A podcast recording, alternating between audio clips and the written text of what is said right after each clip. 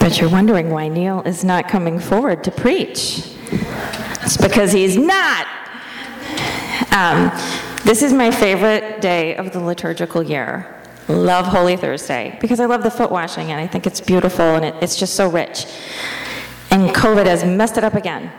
So, Neil is feeling brave and he is allowing me to do a guided meditation. So, we are not foot washing, but we're going to pray through it. So, um, this is going to be kind of in the tradition of St. Ignatius of Loyola, the guy who found the Jesuits, like the Pope's a Jesuit. Um, he, he uses imaginative prayer all the time. And so you may be thinking, well, that's silly, I'm just like making this up. Could be. Or could be the Lord, and you are co creating the prayer in your mind. And this is a tried and true, legitimate way of praying. So you might never have done it before. Um, it probably feels a little bit weird. That's okay. Just acknowledge the weirdness. It's there. Whatever. So, um, you know, our minds are really powerful things. For example, right now, picture yourself cutting open a fresh lemon and slicing it into wedges and putting a wedge in your mouth and biting down really hard on that lemon. Did your mouth just water? That's what I'm saying. So, um, what we're doing here is we're using scripture. And Jesus said, My sheep hear my voice. Newsflash, you're a sheep. You hear his voice. So, that can be different for all of us. Sometimes you actually hear words in your mind and you think, where did that come from? It's probably the Lord. Or perhaps you see an image or you have a feeling of peace. Don't second guess that. You're a sheep, and your good shepherd speaks to you.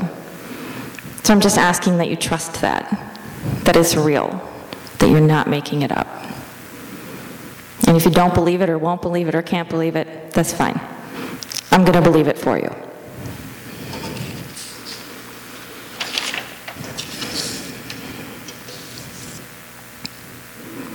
So, what I'm going to do is I'm going to read a small portion of the gospel passage. It's um, from a different translation.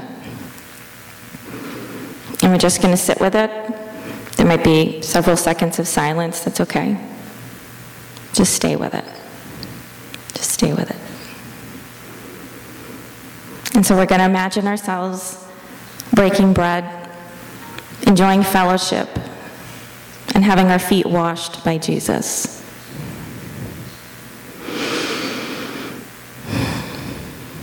Feel your feet on the floor. Feel the pew below you. Whatever chaos and craziness is happening in your life right now, just lay it down at the table. It helps if you close your eyes.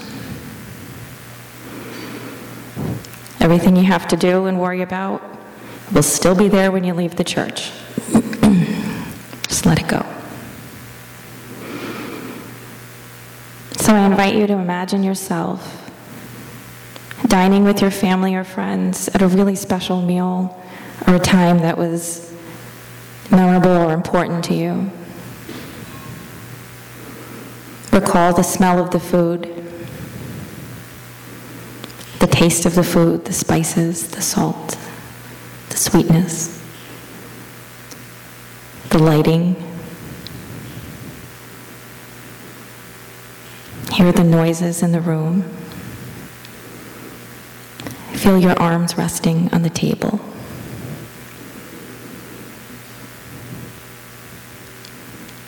Try to remember and feel all of the sensations and emotions that you had when you were gathered at this meal. Now imagine Jesus sitting there among you and among your family or friends.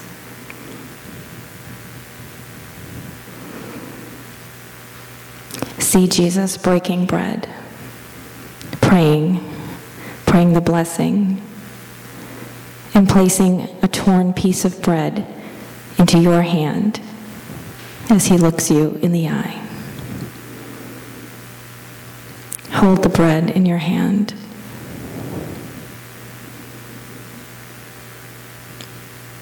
Taste and see.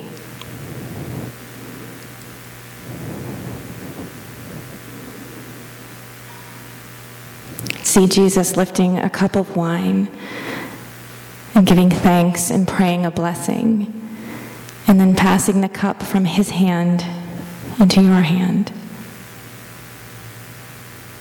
Lift the cup to your lips. Drink deeply. Taste and see.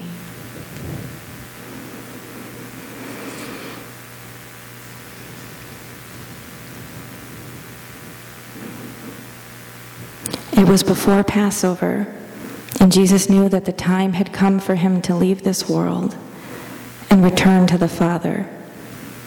He had always loved his followers in this world, and he loved them to the very end.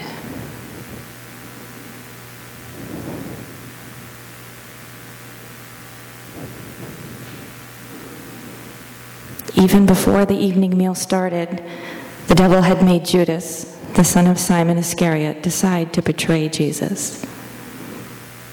Jesus knew that he had come from God and would go back to God.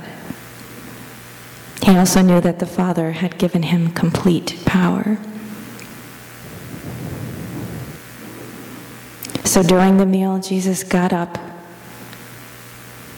removed his outer garment, and wrapped a towel around his waist.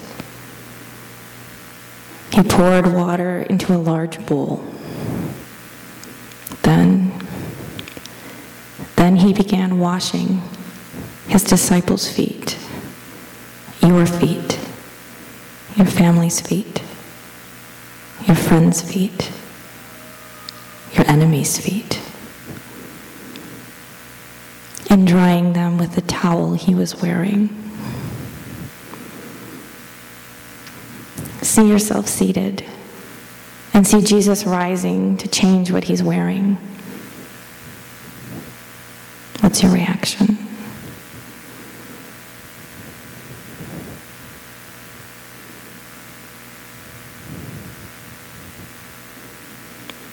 Watch Jesus go off to the side to get the basin and the towel. Hear the sound of water pouring into the bowl.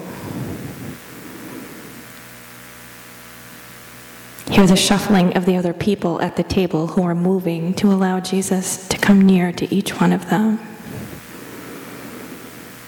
Feel yourself shift at the table as you wait for Jesus to come near to you.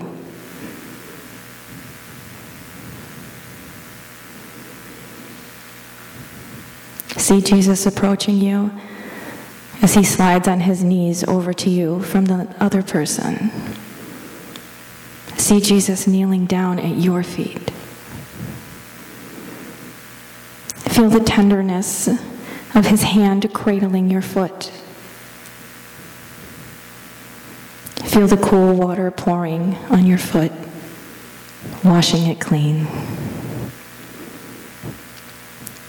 Feel the gentle hands in the towel wiping away the dirt from your travels.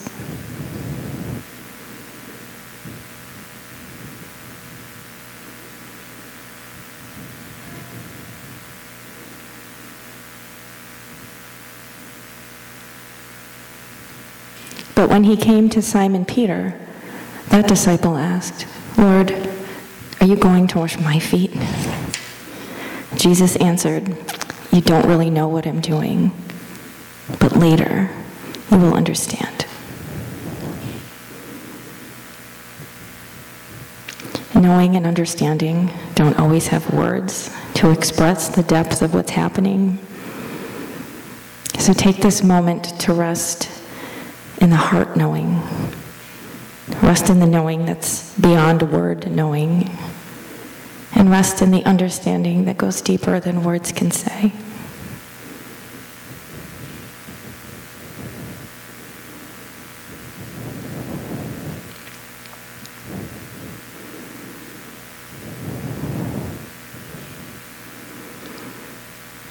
Peter replied, You will never wash my feet.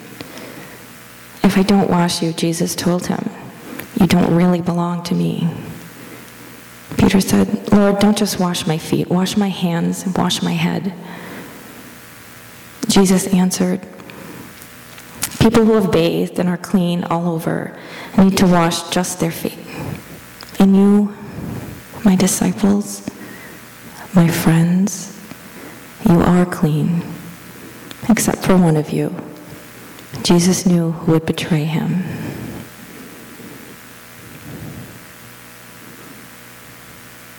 We've all been cleansed and made new through the waters of baptism.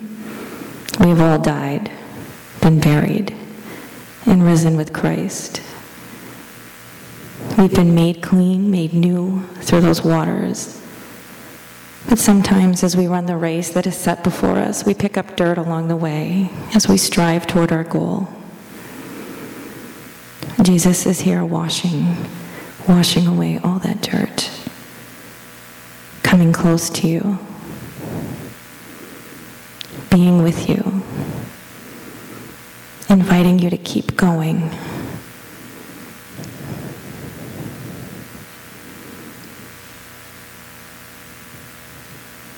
After Jesus had washed his disciples' feet and had put his outer garment back on, he sat down again. Then he said, Do you understand what I have done? You call me your teacher and Lord, and you should, because that is who I am. And if your Lord and teacher has washed your feet, you should do the same for each other. I have set the example, and you should do for each other exactly what I have done for you.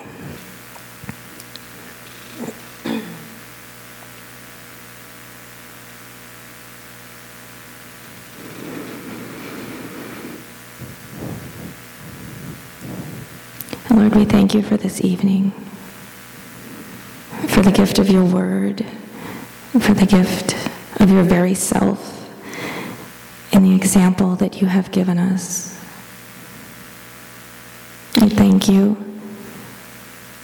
that you are the good shepherd and that we are your sheep who hear your voice, that we can see your face.